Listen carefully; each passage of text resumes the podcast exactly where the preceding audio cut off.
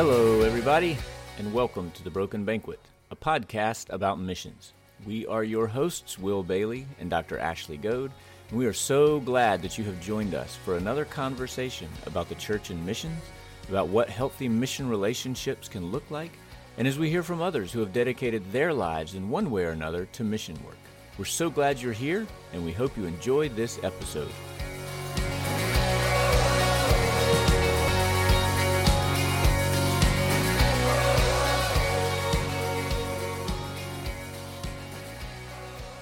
Ashley. Good morning, Will. How are you? I'm really good. We're back from Israel. I know it feels like a long time since we've done this. Not not to our listeners because they've been listening every week, but it's been like a couple of months since the last time we actually recorded something. It does feel like that. We did well, we recorded the Holy Land episode right before we left, but that I mean it's been like 3 weeks. It feels like longer. So, Ashley, today's interview is with Reverend Patrick Friday, who is the pastor at, I think I said the name of his church wrong when I introduced him in the actual interview. Um, it's the church at Cahaba Bend, which is a United Methodist church, but um, I think I may have called it like First Methodist Cahaba Bend or something like that. It's the church at mm-hmm. Cahaba Bend and I've known Patrick for a few years now, and it was just really cool because of his experiences in the mission. Field. He's done it all. He's been a missionary in the field. He's been a pastor of a local church. He's been uh, involved in leadership at a sending agency that sends and prepares missionaries, you know, for the field. So, um, I mean, really, kind of, we touched on a whole lot of stuff. But one of the coolest things we touched on is a sort of personal connection that you and your church have to Patrick? Well, it was so cool to meet somebody that I've never met before, but we had, uh, we knew the same people and we had been to the same places. And so we were naturally connected because of this wonderful global mission body that we have fallen into relationship with. So uh, it was great to talk with him about Yekaterinburg and the how he was in the beginning, how he was on all of these trips in the beginning to help that partnership get started, and then how 20 years later, here I am um, bringing up the rear and continuing that uh, relationship into the future. So it was great to make that connection. I love making connections. So there were people from the Louisiana conference who, together with people from the Alabama conference, or which I'm not sure if that's a divided conference or not, but anyway, the conference that Patrick was from, who together started developing this relationship in Russia. Correct. yeah. When, when the Iron Curtain fell, uh, Dwight Ramsey and several others were among the first over to uh, to find these Methodists. They got off at the wrong train stop and ended up meeting Methodists, and that's how it all began. That's awesome. Well, and how cool is that? The the, the sort of the spider web of connections uh, for you guys. I'm kind of glad that we realized it while we were recording, and that, that you guys didn't already know that ahead of time. Uh, so it was it was authentic, authentic surprise and excitement. Very cool. Well, um, let's let people hear from Patrick. What do you think? Sounds great. Here's Patrick.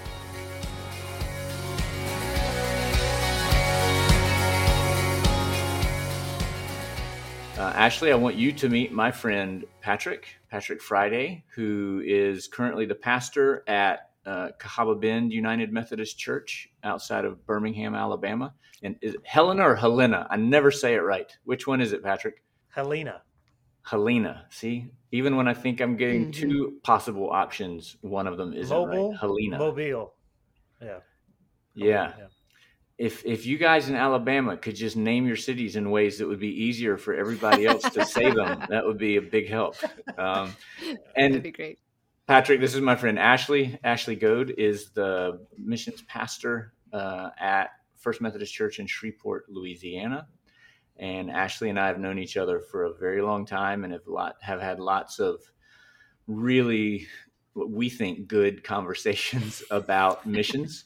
and so we just decided maybe maybe we could share those conversations with other people and include people who have lots of experience in missions as well. So we started the Broken Banquet last year and have been fortunate to be able to reach out to a lot of the contacts that both of us have all over the world and have these conversations together. And so I'm really looking forward to this conversation, particularly because we've talked to people already who have sort of experience maybe in one particular area. You have experience like in all the areas. You've been a local church pastor. You've been a missionary. You've worked for a, sort of a sending agency. I mean you you kind of you've ticked all the boxes so mm-hmm. we're just going to sit back and let you talk for the next hour um, you know, and enlighten us and our listeners uh, we've named this this podcast the broken banquet because we believe that there is a heavenly banquet that we have all been invited to that is perfect and is holy, but Amen. it has been corrupted by you know us and the world and and it is broken right now mm-hmm. and what are the things that hopefully we can do through healthy mission relationships that then extend you know to all areas of ministry that can help heal what is broken about that table and so hmm. uh, we've talked a lot about um, the relationships between local churches and the missionaries that they're connected to. We've talked a lot about the relationships between those missionaries and the communities where they're serving and what it means for them to sort of be a bridge between the local church and those communities and right. and lots of other stuff. So we're just excited to pick your brain a little bit today and and let you share your perspective based on your experiences in the field and as a pastor and all of that kind of stuff. So, welcome to the Broken Banquet. Oh, thank you. This is a real treat.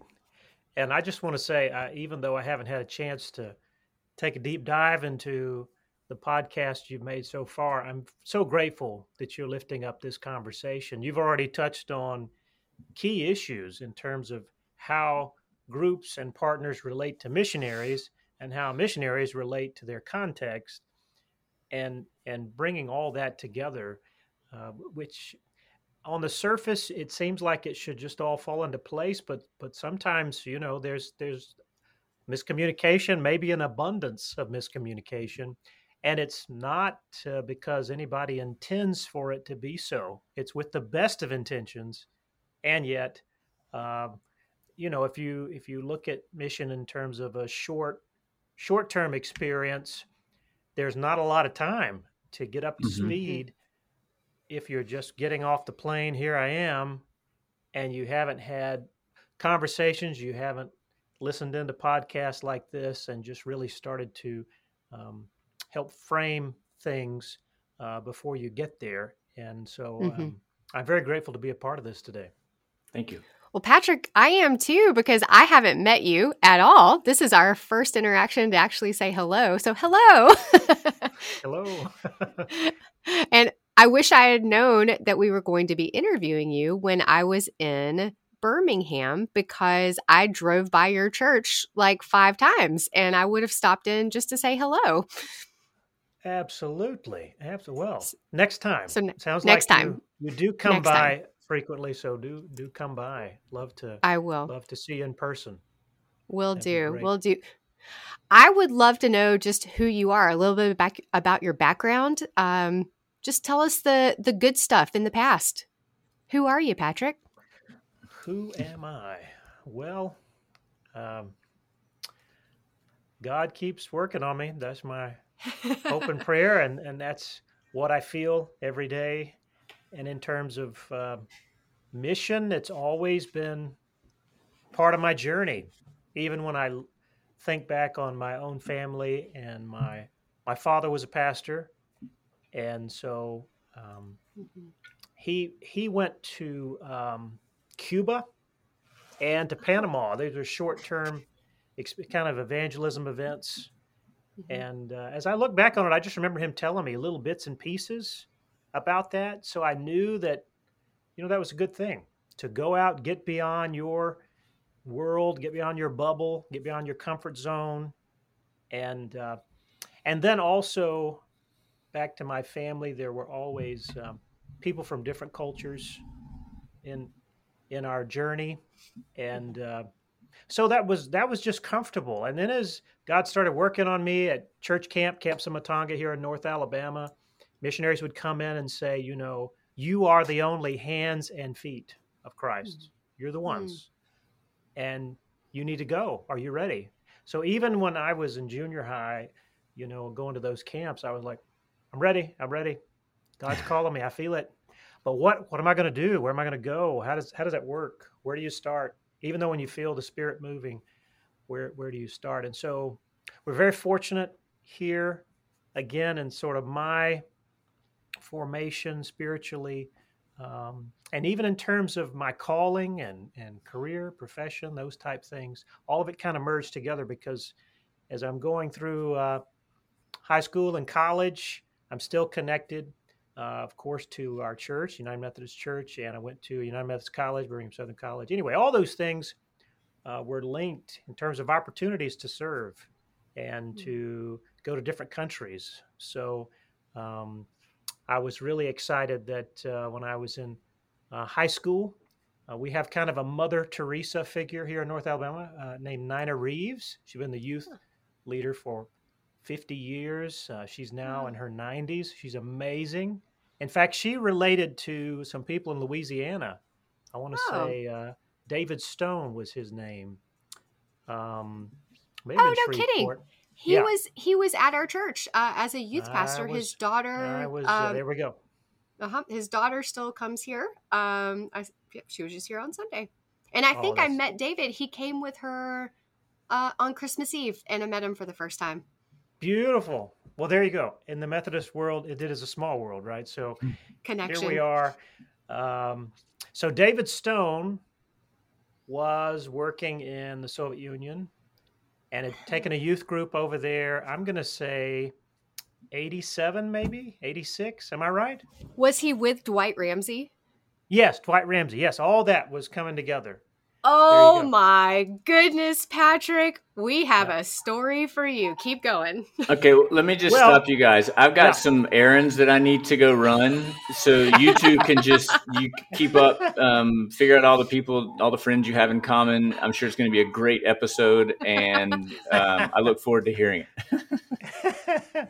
well, that's it. I mean, that's well, uh, that, go well, ahead.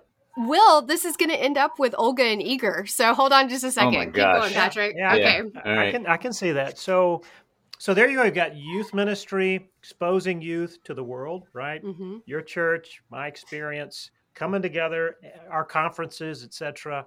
And so um, I just remember that I went to the Soviet Union with the youth group there in North Alabama you were on mm-hmm. that trip with Ross Barrett and Corbin Barnes, and they're two members of our church, and they would have been youth. Wow. Well, yeah. interesting. Okay. It, it the the overlap. Thank you for lifting that up. The, the overlap was there between our conferences and mm-hmm. youth programs. Nina Reeves knew David Stone, and vice versa. Oh my! And goodness. that led us to having a peace camp here, bringing in young people from all over Eastern Europe, Soviet Union. Uh, and I love that. That's what the connection's all about. Oh my goodness, I just love that. So, so uh, for me, okay, well, it was so natural. Yes. Can I? I want to tell you the the connection that has come now to me. So that was from '87. Mm-hmm. When I got here in when I got to Shreveport in 2013, mm-hmm. one of my the members of my church said, "I need you to meet a guy named James Gillespie," and I was like, "Oh, okay. And he goes to Broadmoor United Methodist, which is mm-hmm. in my mm-hmm. neighborhood. Mm-hmm. Um, mm-hmm. and she, the the person at my church said you need to meet James because he goes to Russia every year, and our church has not had a good presence with our church in Ekaterinburg, Russia, mm-hmm. Um, mm-hmm. for a really long time, and right. it's, the David Stone years. And I was oh, like, yep. oh, wow, okay, yeah. great. So, yeah. um, so I took that trip, and I've gone now. I think, uh, I think I've gone back about ten to twelve times, and wow. um, so we consider it our our sister church. And um, olga and Igor who will has met from that church mm-hmm. are the missionaries that uh, that my church is in active partnership with. Wow. so wow. Um, so oh, will will see them in in israel in just a couple of weeks uh, when we're all reunited together Oh, it's a small world after all. this kind of dates us too, you know. That's, uh, that's ah, don't, don't, don't talk okay. about that. but uh, but I remember I'm going to zoom in on a moment in time that that goes with me. Awesome. I'm in Moscow, 91. Uh, snow, you know, way up here somewhere over my head, and um, and we're at Ostankino. That's the the big TV station for Russia at the time. It was like they had mm-hmm. two or three stations for the whole population. You know, hundreds of millions of people. So, and we're at Ostankino. It's a huge complex, and uh, and we're going to have, I believe it was Easter service or Palm Sunday. I believe it was Easter service. Anyway, with with your church, I believe. Um, anyway, they had the satellite. This was back in the satellite trucks and all that stuff. You know, it was very elaborate to pull this off. So they had this enormous antenna. It went way. You could see it from all over the city, mm-hmm. and it. And I was thinking, well, here we are in a in a country that officially was atheist. Obviously, we know there were many many believers in the Orthodox Church, but mm-hmm. officially atheist. It has just recently collapsed and our church has this opportunity to to use you know the the TV the TV studio um, and collaborate. I think you all on the ground, whatever team you had going on was amazing. This live service, and there we were, and and and you could I I wasn't I didn't I wasn't part of organizing this at all. I was just there. I was just I was just in awe of the moment and what yeah. and Lydia Stomina was up there leading and and yes and uh, Bishop Minor I believe was there and those type things and and and um, frankly I was visiting Moscow I was doing a lot of work in Eastern Europe and in the Baltics as in Estonia Latvia Lithuania and so I was just blown away by that connection the world got really small mm-hmm. uh, as mm-hmm. we had this live interaction and so whenever uh, in my journey, and I'll touch a little bit more on it as we go along uh, I've always thought back on that. Well, if that's possible, if God can do that, which was impossible, you know, God can do that for all of our partnerships. We can find a way to connect.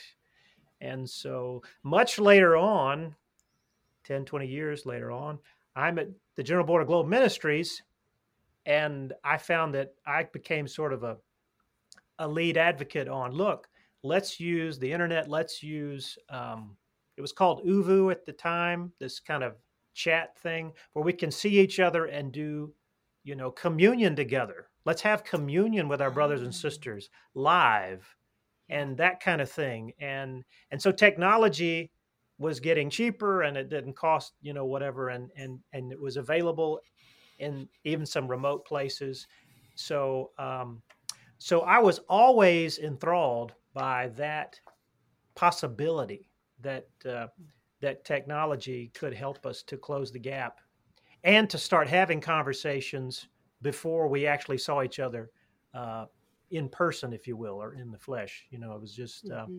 So I want to thank you, your church, the witness of your church, how it impacted me as a as a youth, and then later on in my journey, uh, because you all stepped out in faith in such a bold, brash way and it it touched the world. Wow. Yeah. Wow. Okay. I want to just take a pause and go look at a photo that's sitting outside my office that mm-hmm. the whole team from that 87 year signed and I want to go see if your name is on it. All right now now let me let me let me let me pause there because I'm going to say I went to the Soviet Union in 1990 so okay. it's not going to be there. Okay. But okay.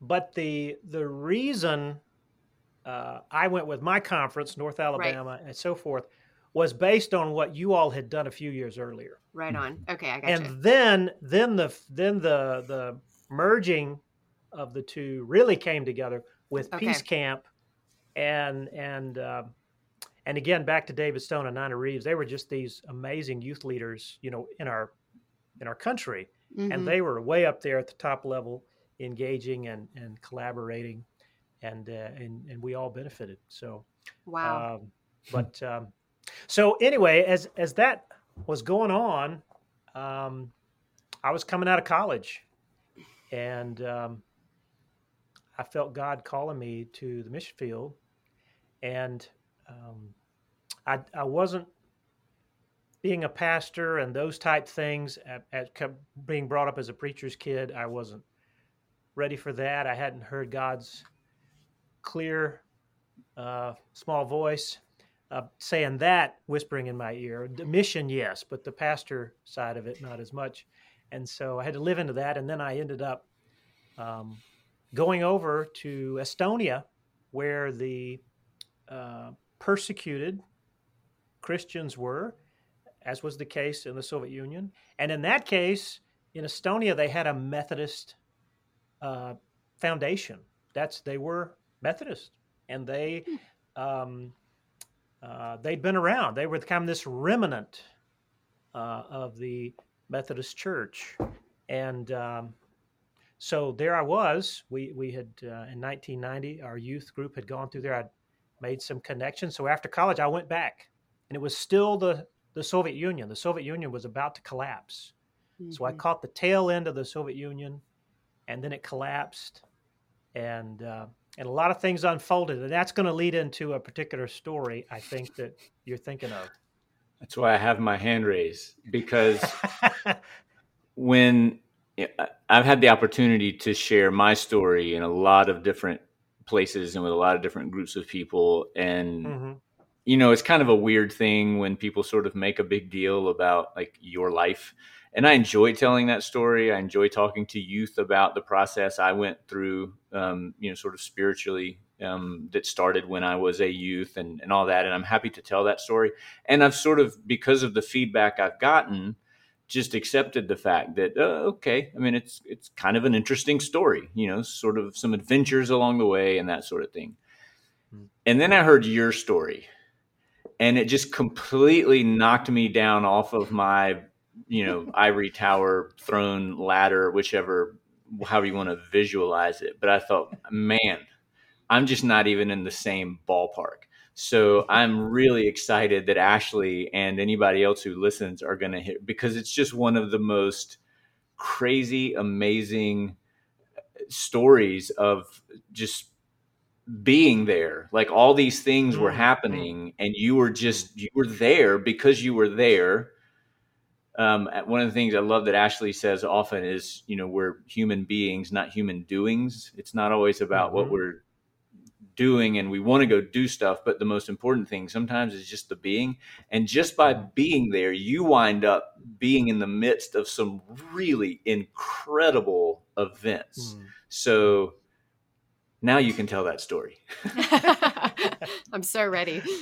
Wow. Well, uh, I'll do my best. You know, it, it was it was um, as you said, uh, being present uh, really led to some amazing things, and and being all in, and then it sort of falls into kind of a Gump category, right? Of just things starting to happen and and you just hold on, right? So, yeah. so I was in Estonia, and um, the uh, vice mayor of Tallinn, the capital city, um, got to know him, and uh, he was doing some different things with Special Olympics and things like that. They were sort of just starting Special Olympics, really, and he'd been involved, and and uh, I knew some people involved, and so.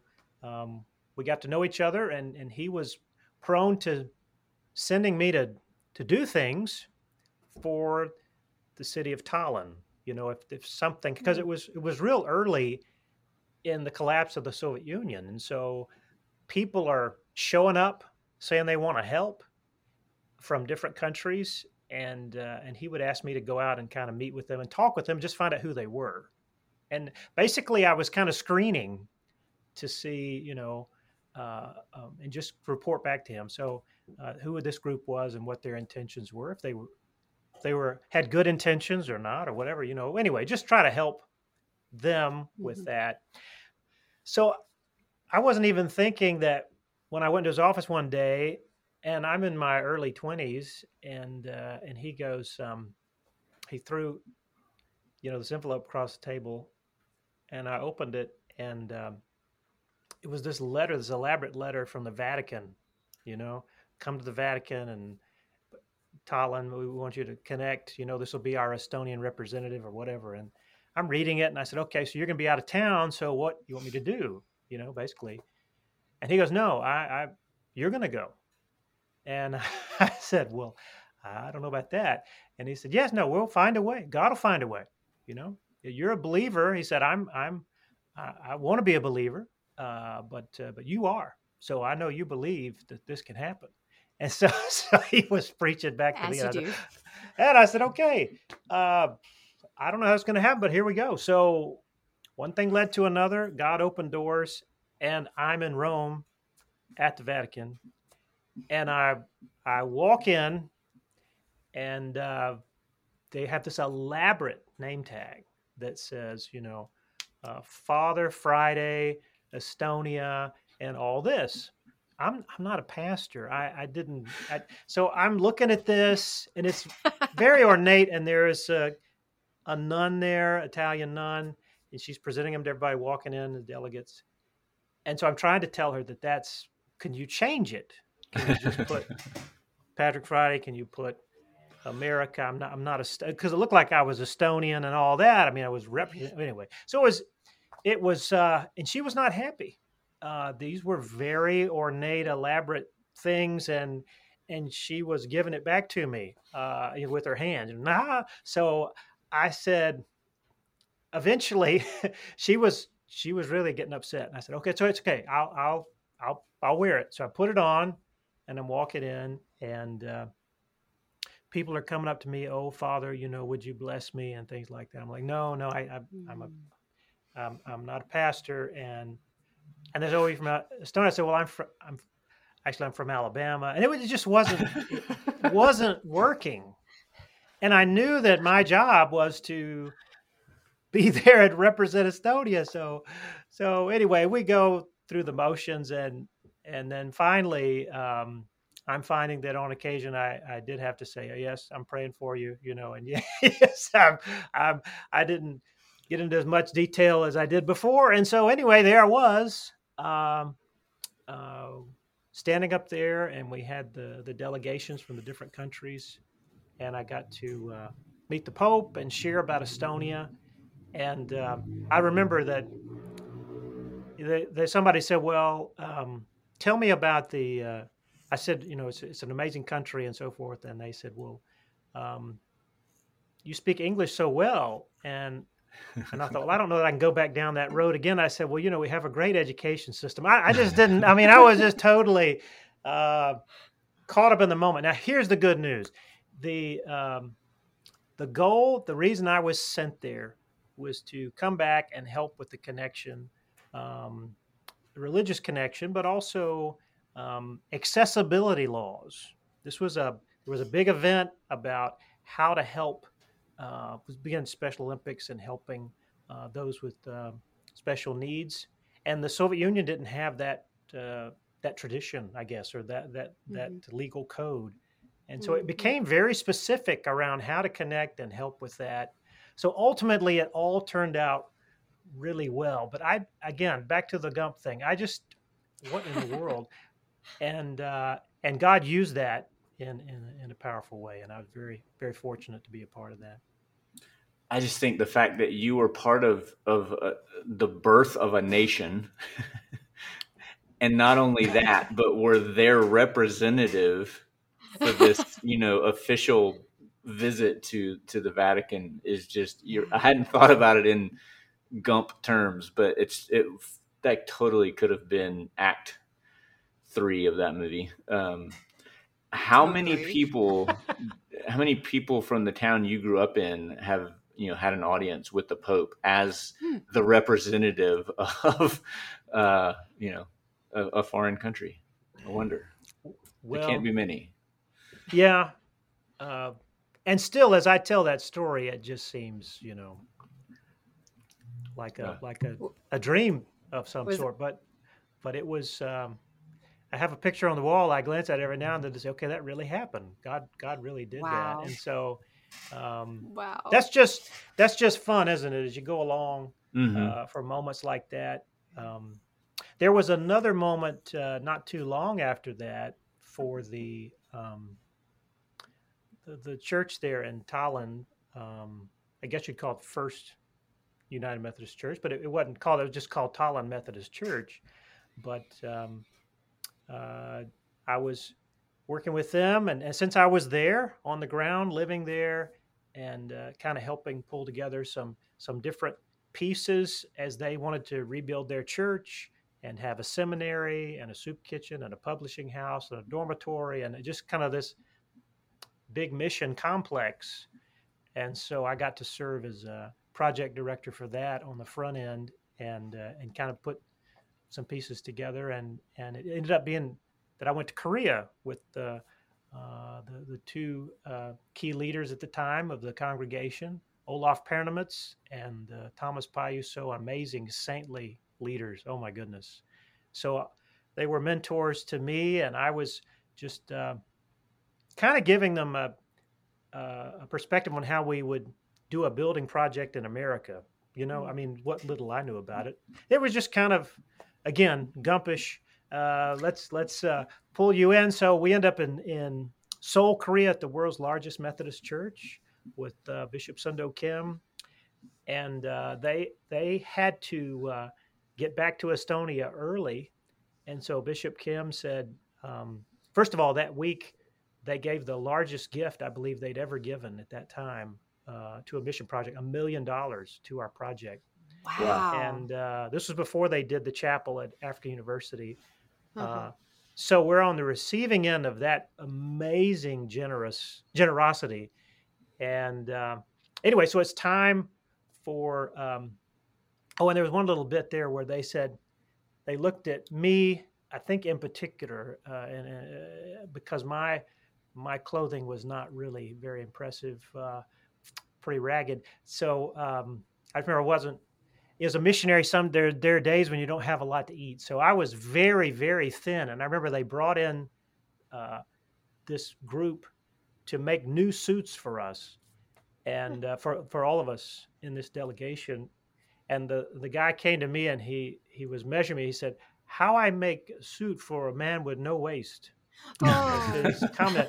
And so, but they were beautiful handmade, so, so generous. All these yeah. things they were doing for us during that time, and uh, and I was just this kind of struggling missionary trying to help out a little bit. But then they then they made this amazing gift, and so.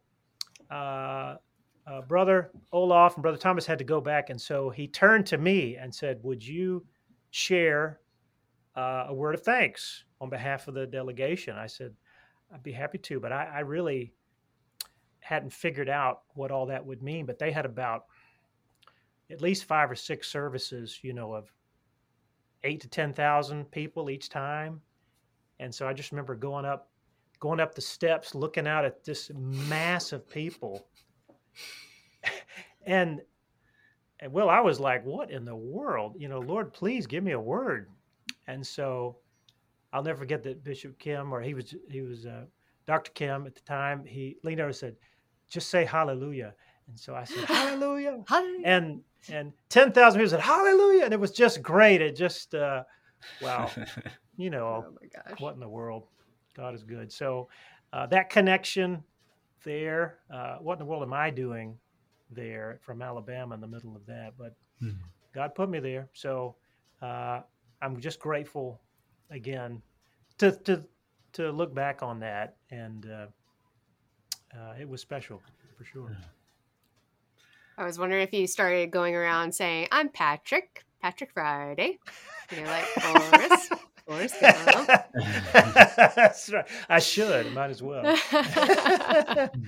oh goodness, but uh, yeah, and and I think you know as you go along. Um, now, fast forward a little bit further down the road. So, um, at that point, I'm I've, I've come back to Candler actually in the mid '90s, and okay. and, and then uh, then uh, the bishop uh, Bishop Fannin um, asked me to go back and and represent our conference in Belarus with the Chernobyl uh, Chernobyl zone. Wow! Uh, because you know all the fallout, uh, not all, but a, a significant amount went north from from uh, Ukraine, right there on the border. Um, so so we talk a lot about Chernobyl and Ukraine, but but really uh, it affected Belarus as much or even more in terms of fallout. Mm. And so this country, and of course we can talk about current politics too. It's pretty intense what's going on there and, and, what they've had to suffer through. But just imagine before all of this, with the current war, um, they were dealing with Chernobyl, and it had affected um, the whole population really. Um, but then those those dead zone areas and all that. So so Bishop Fannin uh, sent me over there because they were basically saying uh, we want each conference to take an area of the former Soviet Union and focus on it. And so so um, I was happy to go and um, and we start working with the children of Chernobyl and and this led to um, bringing the kids to Alabama um, and I'll never forget. I so I'd come out of seminary, and now I was about to go back to uh, uh, former Soviet Union, and my wife, my future wife, uh, I was telling her about it, and we we got married, and so um, I said I'm I can offer you a honeymoon in Chernobyl, and so uh, that's where we were. We went over there and we picked up the kids and brought them back. And so uh, you know that's pretty dramatic when you uh, when you've just gotten married and all of a sudden you're in charge of I've forgotten how large that group was, but we had groups up to 75 kids. It was a lot of kids. Took over the oh plane, um, flying them. We had 250 kids over about a four or five year span of time. Eight to 12 year old, beautiful, amazing kids hmm. uh, who had thyroid wow. issues and, and other things. And they were dealing with, and we brought them here, and they stayed with families, and and the families were amazing who hosted them. Oh my goodness, so many people just uh, pitching in and giving of their time, and the kids are are telling them, you know, um, America's amazing. We've never been able to eat bananas or, you know, just just have the basic things in life. Um, mm-hmm. some of them remote villages hadn't been around even running water. They had wells and things like that and it was all contaminated. And so just to be in an environment where they could freely drink water and eat and go to the mm-hmm. doctor mm-hmm. and and build up their immune system and things like that so um, yeah again that was one of those experiences uh, having those kids packed in that plane taking over the plane and uh, and flying them over here and Wow. Only God can do that, you know. I mean, on the front end, I remember thinking, how are we going to pay for this? And what are we going to, you know, what are we going to do with these kids and all this? And, and God just worked it out. So um, hmm. I, I, was, I was excited recently to, uh, to share some of that story because it was the, uh, roughly the 20th anniversary since, uh, mm-hmm. since that ministry had occurred. And, and, and those kids are now, uh, adults with their own kids, and uh, several of them were involved in uh, the independence movement that happened uh, just before uh, COVID hit, or maybe well, it was before the war, but um, yeah. right in there, they were out marching and demonstrating in their country because uh. Belarus mm. has. Um, it's in the in the news. They say it's the last dictatorship of Europe, and has been mm-hmm. since the 90s. So, mm-hmm. um, so it's exciting to see those uh, young people, and I think we uh, we were a part of their journey. I know we were. They've told wow. me that, and I'm grateful for that. Yeah. So is that when you transitioned back into? Did you come back to the general board, or did you come back into a local church? Which happened first? Actually, that transition. Um, I came back and I was I was on uh, conference staff on the uh-huh. Alabama conference staff as a uh, mission and advocacy director, mm. and um, and those were those were fascinating years. Um, of course, you know at that level you're you're working a lot with VIM teams, mm-hmm. and mm-hmm. and um, so I like that. I, I mean that's on that side of the equation, you're thinking in terms of okay, how can I help prepare teams for situations um, that are totally unimaginable? I mean, you know, it's it's. Uh, uh, I like to prepare both sides. That's a luxury when you're a missionary. You can kind of, mm-hmm. and you've mm-hmm. done some of that, uh, going back and forth. You talk to the receiving group and sending group and so forth. But mm-hmm. um, but in this case, it was it was more about the training. So I got to do a lot of training and prep with the teams and and people walking in my office. You know, God's called me to be a missionary, and and I'd love to talk with them. Um, remember one couple. Go ahead. I was just no, no. I was going to ask. Can you remember what maybe one or two of the principles that you taught were the most effective mm-hmm. to the teams that were going to be traveling? Well, uh, I remember one of the teams. Uh, we were we were going along. Actually, I went with the team, and they were. Uh, I don't know what I was rambling on about, but they go, "Ah, it's just Patrick's flap." because I quizzed them. I said, "What are you saying? You're murmuring back there. You know the murmurings from the team on the yeah. back row, and up up in the front with a microphone, or what? We're on a tour bus, whatever it was." And they were kind of back there, you know, uh, having fun. And they said, "Oh, it's just your flap." And I said, "What? What is my flap?" And they they said, "You always talk about flexibility, mm. listening ability, mm. adaptability, and patience." so clearly, uh, for that to be prominent, I, I, guess I did. I guess I did talk about those things all the yeah. time, and I, I, um, I still agree with that. I think you, mm-hmm. you know, you you want to be flexible and not um, come in with a pre-made um, plan you know, because it's got to be the local plan that you're plugging into. And that's where the adaptability then plugs in as well. Um, and then you want to um, be patient, you know, uh, and, and this listening ability uh, as well, you know, in, in your in your patience, you really, and that's not as doers, we come in so uh, excited, you know, and ready to do and um, this this makes me think of something I discovered about um, the Appalachian Service Project ASP. Mm-hmm. You know. Yep. I was I was in, um, I believe it was Minnesota. Later on, now later on, I'm doing training. So now things have shifted for me to a lot of training and equipping. Equipping, I would call it.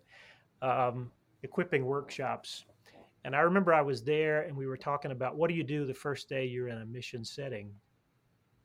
And somebody said, well, you know, um, I, I, they need to have something for me to do at eight o'clock because um, I'm giving up my vacation and these are these are billable hours. That was the phrase. Oh, these are oh, billable gosh. hours that I'm giving up to oh. go serve which is exactly how Jesus approached everything in his life, right? Well, it, it wasn't.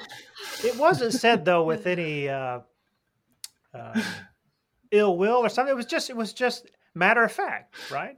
I've right. it's my vacation. I'm busy. I've taken time out of my life. These are quote billable hours, and so forth. So, and his point was, so when I'm on the ground, they need to, you know, have me doing something, right? And he said, It drives me crazy when I go to Appalachia and they have Mosey Monday. And I said, Mosey Monday? What is Mosey Monday? And he goes, Well, they won't let you do anything. They take away your toolkit, they take away your medical bag, they take away all those things that you brought, right? To use your hammer. If I had a hammer, right? They take your hammer away and they make you sit on the front porch and talk to these people and get to know their names. It just sounds horrible. Horrible. So so it was just but it was so honest. Yeah. I mean it wasn't yeah, yeah. you know what I'm saying? There was Yeah. something about that where indeed, yes, I'm thinking, wow, that is brilliant. Of course. And they take away your camera. They won't let you take pictures. I mean, they take it all away. They just want you to sit there, look at this person, you know, and see God in this person, see Christ right there.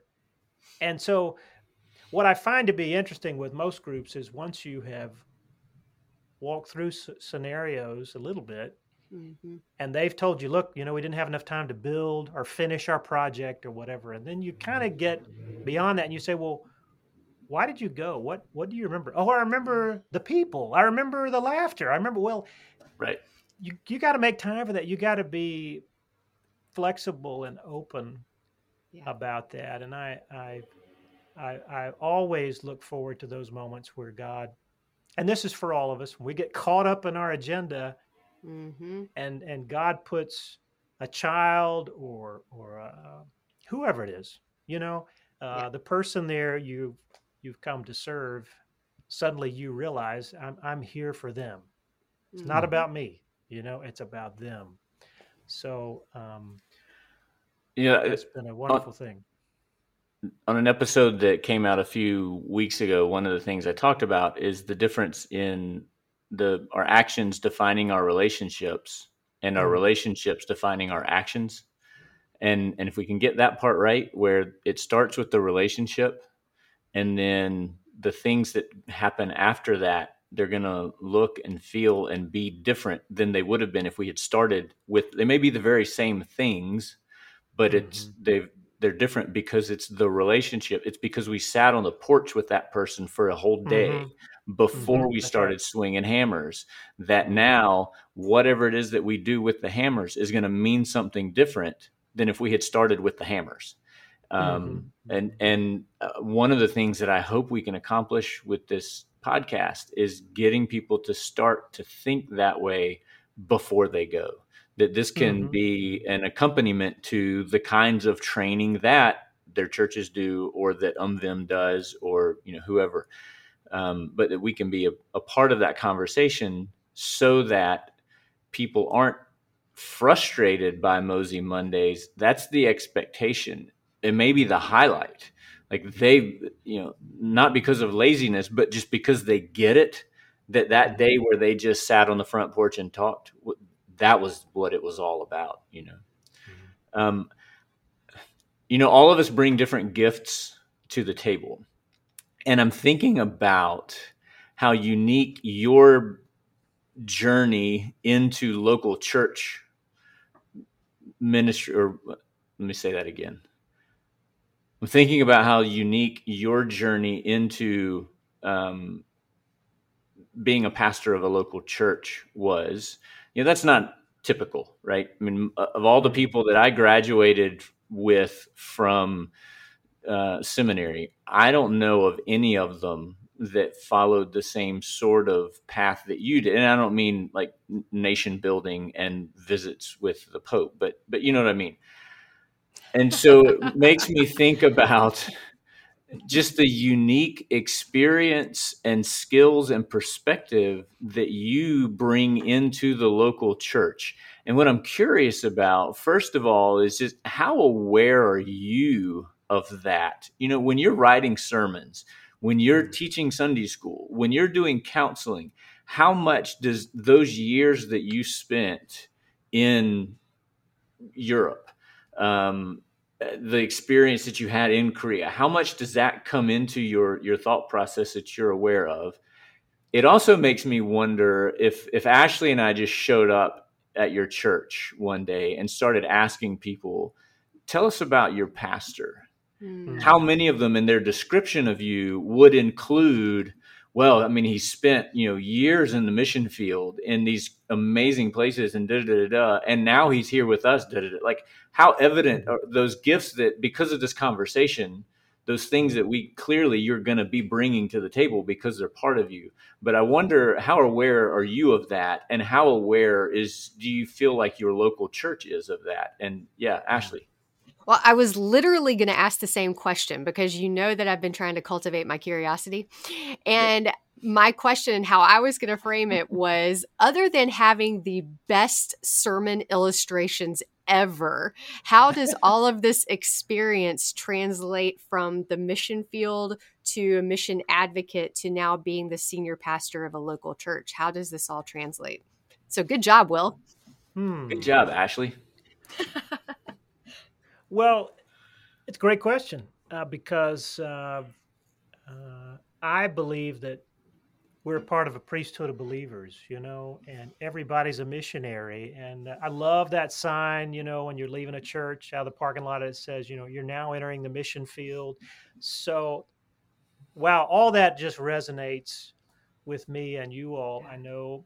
Um, and I think it just permeates how you engage people. I really mm-hmm. do. I think um, my my church, my congregation here is just so amazing. They're very patient with me when I start telling these stories. Probably tell them too much, but uh, I, I think, you know, in some cases, it it means that when you look at the Bible, when you're reading a passage, um, I know when when I'm talking about the Middle East and Jerusalem and so forth, I I think about being there, and I think about the smells and the and the and the even the fear I had one time when I was there, and I um, longer story, but the point is, I ended up on the other side from kind of the Jewish side to the Palestinian side, and I was taking some pictures and and mm. uh, and things were falling out of the window onto me and I thought, that's odd. Why are these things hitting me? And then I realized they were throwing things at me. And so I, I went, I ran back to the other side, and there were two Jewish uh, soldiers. Uh, and they and they said, "You're glad you're back, aren't you?" And so um, I, I, I just think, you know, when we see um, situations in the Bible where there's tension, there's strife, people are um, combative, and uh, and you have the Christian community, uh, followers of Christ being persecuted and suffering. I, those all those things come to life for me, uh, um, and I'm I'm grateful for those experiences. Talking to the the mar the great martyrs of the faith back to Estonia. Um, seeing um, pictures on the wall of their superintendents, uh, black and white pictures. Hmm. And uh, um, Alexander Kuum was one of them, I remember. And it's this faded black and white picture. There were several others, but they were persecuted and ultimately uh, some of them were killed as enemies of the state because mm. they preached eternal life and the communist government said, you know, they're frauds, they're they're um, they're charlatans, and that was their justification for taking these amazing saintly men of faith and women of faith, putting them in prison, sending them to the Siberia, to the Gulag, and those type things. And that's so it's hard for us to fathom that in our experience here in the U.S. Uh, suffering. I remember another a time. And, and indeed, when I talk to them about it, they'd say, well, uh, those same pastors, the ones who survived and who were in the gulags for 5, 10, 20 years, and finally were released and allowed to come back to Estonia. And remember this 11 time zone. So they're put way over there, you know, going towards Alaska, right? And then they're allowed to come all the way back to Europe. And um, anyway, the point is they would say, what are you do you hate russians? You know and they mm-hmm. would say no we don't we don't hate russians. Um, at the foot of the cross all the hatred dies. Mm-hmm. things like that. Uh, and they said did you did you know you were in the good you were in prison you were being persecuted you almost died i said no seminary was i mean uh, the gulag was the best seminary in the world.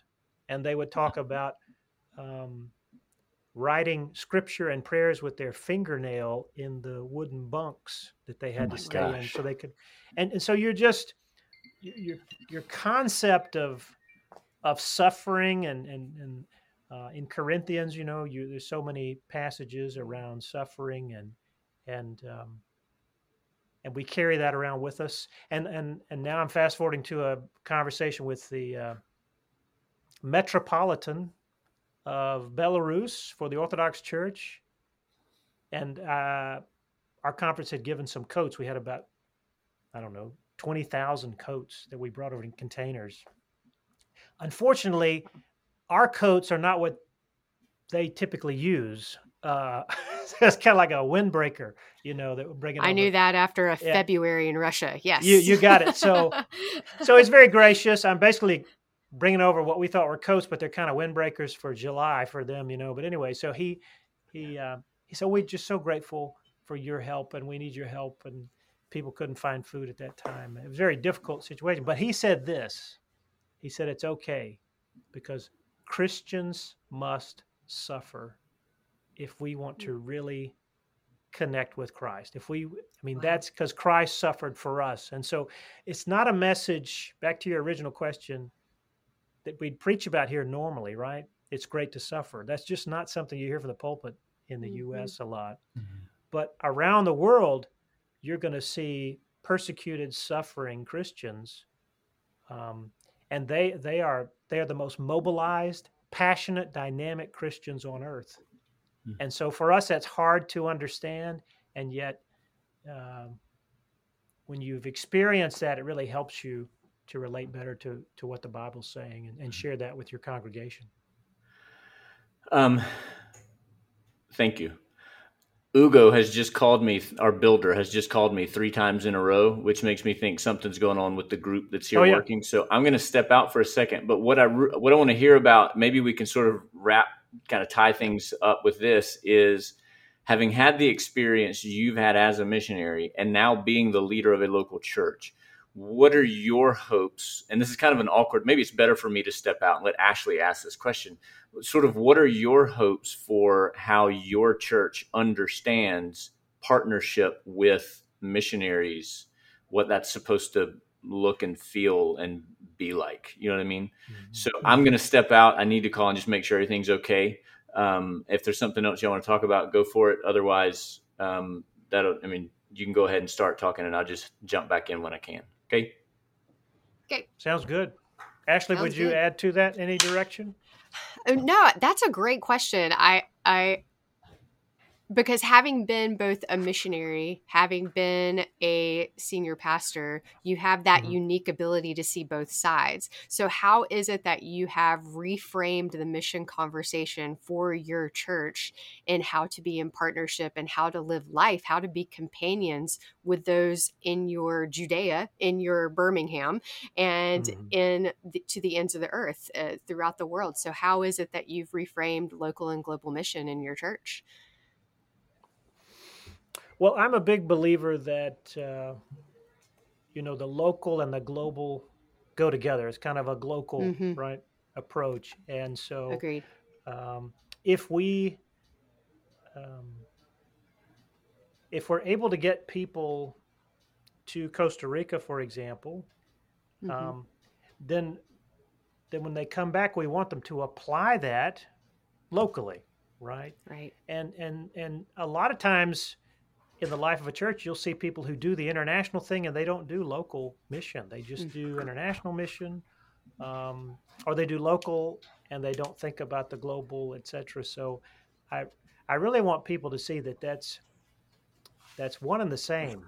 When you when you have that skill set and you're working on it, um, and it gets back to sustainability, you know, and capacity building and and relational engagement and seeing mm-hmm. the the merit in that so if if your church and our church is is working with uh, ministry down in downtown Birmingham and and you know kind of the classic soup kitchen thing but but this ministry the church of the reconciler has shifted away from that and now they're doing mm. something very relational and it's hard to get some churches to buy in because they're conditioned to going and and mm basically standing back, right? There's some separation, uh, giving out food, and and not a lot of engagement. And there's mm-hmm. I guess there's some co- comfort in that too. But once you get beyond that and go out and engage people, and of course, street people, um, that's a tough life, and uh, they may not have been able to to you know get a new set of clothes or or shower or bathe or whatever. I mean, you know, they're just they're they're, they're surviving on the street, and so you want to meet them where they are mm-hmm. versus them meeting you where you are and so mm-hmm. that's what I try to share with my congregation is that it's that kind of engagement. But let's let's practice locally. Let's good let's get good at it locally before we go global. You know, mm-hmm. because you don't want to go global and and and then kind of cut your teeth on things. You really want to learn how to do that here where you can pour more time into it. It's all about investing in someone and and mm-hmm. pouring time uh, into their life. And it's messy. I, I my predecessor Clint Rabb uh, named one of my kids after Clint. He was uh, uh well, we lost him um, there in Haiti when the, oh, um, oh, the earthquake earthquake occurred. Yeah, Clint mm-hmm. Rabb and Sam Dixon, my mentors, uh, named my mm-hmm. other son after Sam. Sam and Clint. Wow. Uh, amazing church leaders and, uh, and saintly people. But Clint would say that when he got to Global Ministries, uh, Bob Harmon, who was there at the time back in the 90s, said, Well, mission is messy. Can you help bring some structure to that? Because it's just so messy. And, I, and I, that's another thing I would say to my church is that, uh, and I do, it's, it's, it's unpredictable. It's messy. You know, you, you've got to, um, be open to the fact that it's not going to be what you think it is, and and um, it's just the opposite. It needs to be what the local people need, what they're envisioning, what God's put on their heart, and we're there to accompany them. So accompaniment is hard to do mm-hmm. when you come in with resources and expectations. Maybe there's been a pattern for generations. I mm-hmm. saw that in Africa. You know, the the pattern was set generations ago of mm-hmm. what um, your American partner does or doesn't do. And right. so um, it was highly unusual. I would always ask them, okay, so how often, back to Mosey Monday, does an American group show up and just spend the day listening to you? And of course, they would mm-hmm. laugh. Uh, because that doesn't happen. They they would show up and the Americans would say, "Here, this is what we're going to do, and this is we got money for this," and they'd say yes. Um, and it's just the opposite. You just got to think uh, differently. So I, I try to tell stories like that and, and, and help people think in those terms. Uh, um, towards the latter years there at Global Ministries, for me, um, it was all about talking about a kind of a rule of thumb. Mm-hmm. Uh, I called it 50 50 and just think in terms of how can you have a 50-50 relationship with your partner and mm-hmm. actually i was fudging a little bit it should be 51-49 which is the local people are 51 and if you think about that they get the final vote. They get the final say. But if you can start 51-49 then you can build in that uh, capacity building mm-hmm. where eventually it's you know 70 30 80 20 and they take the project and run with it and you step back from it. And it's and they're not dependent. It's all about um, dependency. You don't want to create dependency. You want to um, work yourself out of a job and all that. So so if you can think in terms of i don't want to start with local people being dependent on us for anything mm-hmm. you know? Um, those are a few thoughts wow. on my mind. Well, I can't tell you what a relief it is to me to know uh, that the things that I will talk about to the members of your church that you will be sending to us later this year will be reinforced for them. They've already heard them from you in the pulpit, and they will continue to be reinforced in the pulpit. It's really difficult. You know, I mean, you talk about how difficult it is for a pastor to have people, you know, in the sanctuary for one hour out of the week and to sort of m- make an impact. Well, that's sort mm-hmm. of a struggle for me. I get them here for one week out of the Right. year. And if that's the only week that they're thinking about this stuff and talking about this stuff, that's just a big ask. So for me to know that the church they're coming from, this is a big part of what is talked about regularly at church. And it's going to continue to be a big part when they get home from this. What is healthy? What are what is companionship? You know, all that kind of stuff. Um, man, that just it changes the whole dynamic while they're here. And so I'm thankful. I'm so glad for them that you are there. And I'm glad for us, selfishly, that you are there. And we're thankful to be partners with, with both of your churches, um, Ashley and Patrick, and for the the way that you all understand and prepare people to go out into the world, to go out into the mission field, whether it's in Shreveport or Birmingham or Costa Rica or elsewhere. Um, yeah, this has been fascinating. I'm so happy to have heard your story again and to know that most of how I remembered it was pretty accurate because I started to worry that I might have sort of rep- misrepresented you in some ways, but I think I got it pretty much. I got it pretty right. So, uh, yeah, Well, thank you, thank you for having me. I, I'm just so grateful for both of you and what you do. I know the the challenge of being the mission pastor, you know, at a church and and leading that a larger church, um, and then of course you're connecting back with Will and, and someone on the ground, a missionary on the ground, the day to day of being a missionary on the ground, and then trying to receive groups, and you receive a lot of groups.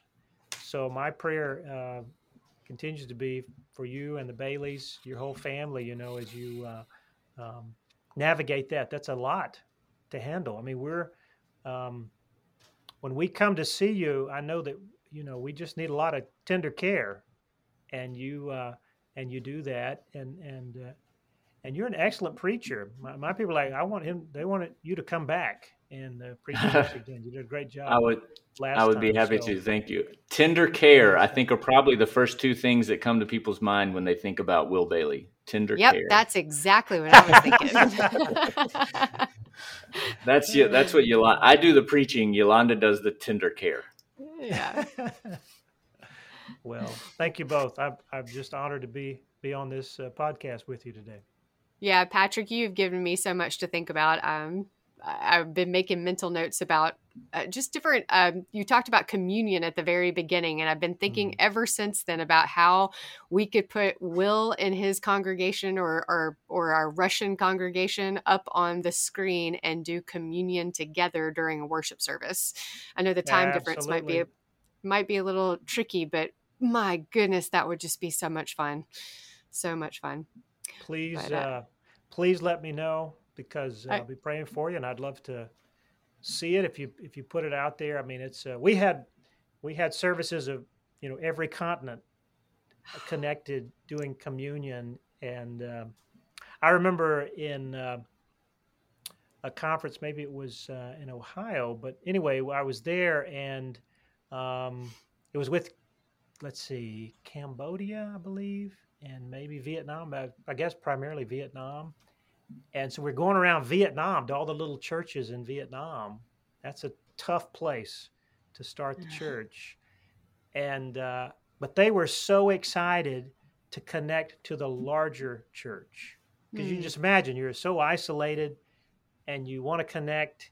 And so for our partners, for them to connect to the larger church, and it's a great equalizer, right? You you know the you're all at the same level, and the body of Christ. That's the table.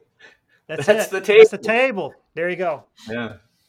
Yeah. Yeah, and I mean, gosh, I hadn't thought about that, but because we can sort of talk about the table and and the fact that we've all been invited to it almost sort of flippantly, like, Mhm. but to be able to say to someone who first of all never knew there was a table, and and now they found out there's a table, and that they've been invited to it, and that they've been invited to it as you know on equal terms as every single other person who's going to be at that table. I mean, how could they not be excited about that? Mhm. That's amazing.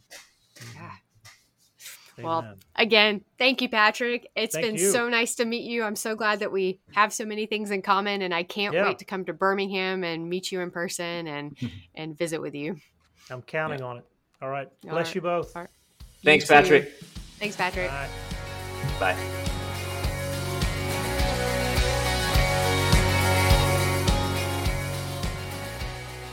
You've been listening to The Broken Banquet, a podcast by Will Bailey and Ashley Goad. Music provided by Irene and the Sleepers. Join us next week for another episode. He's prepared the table. All things are ready. Come to the feast.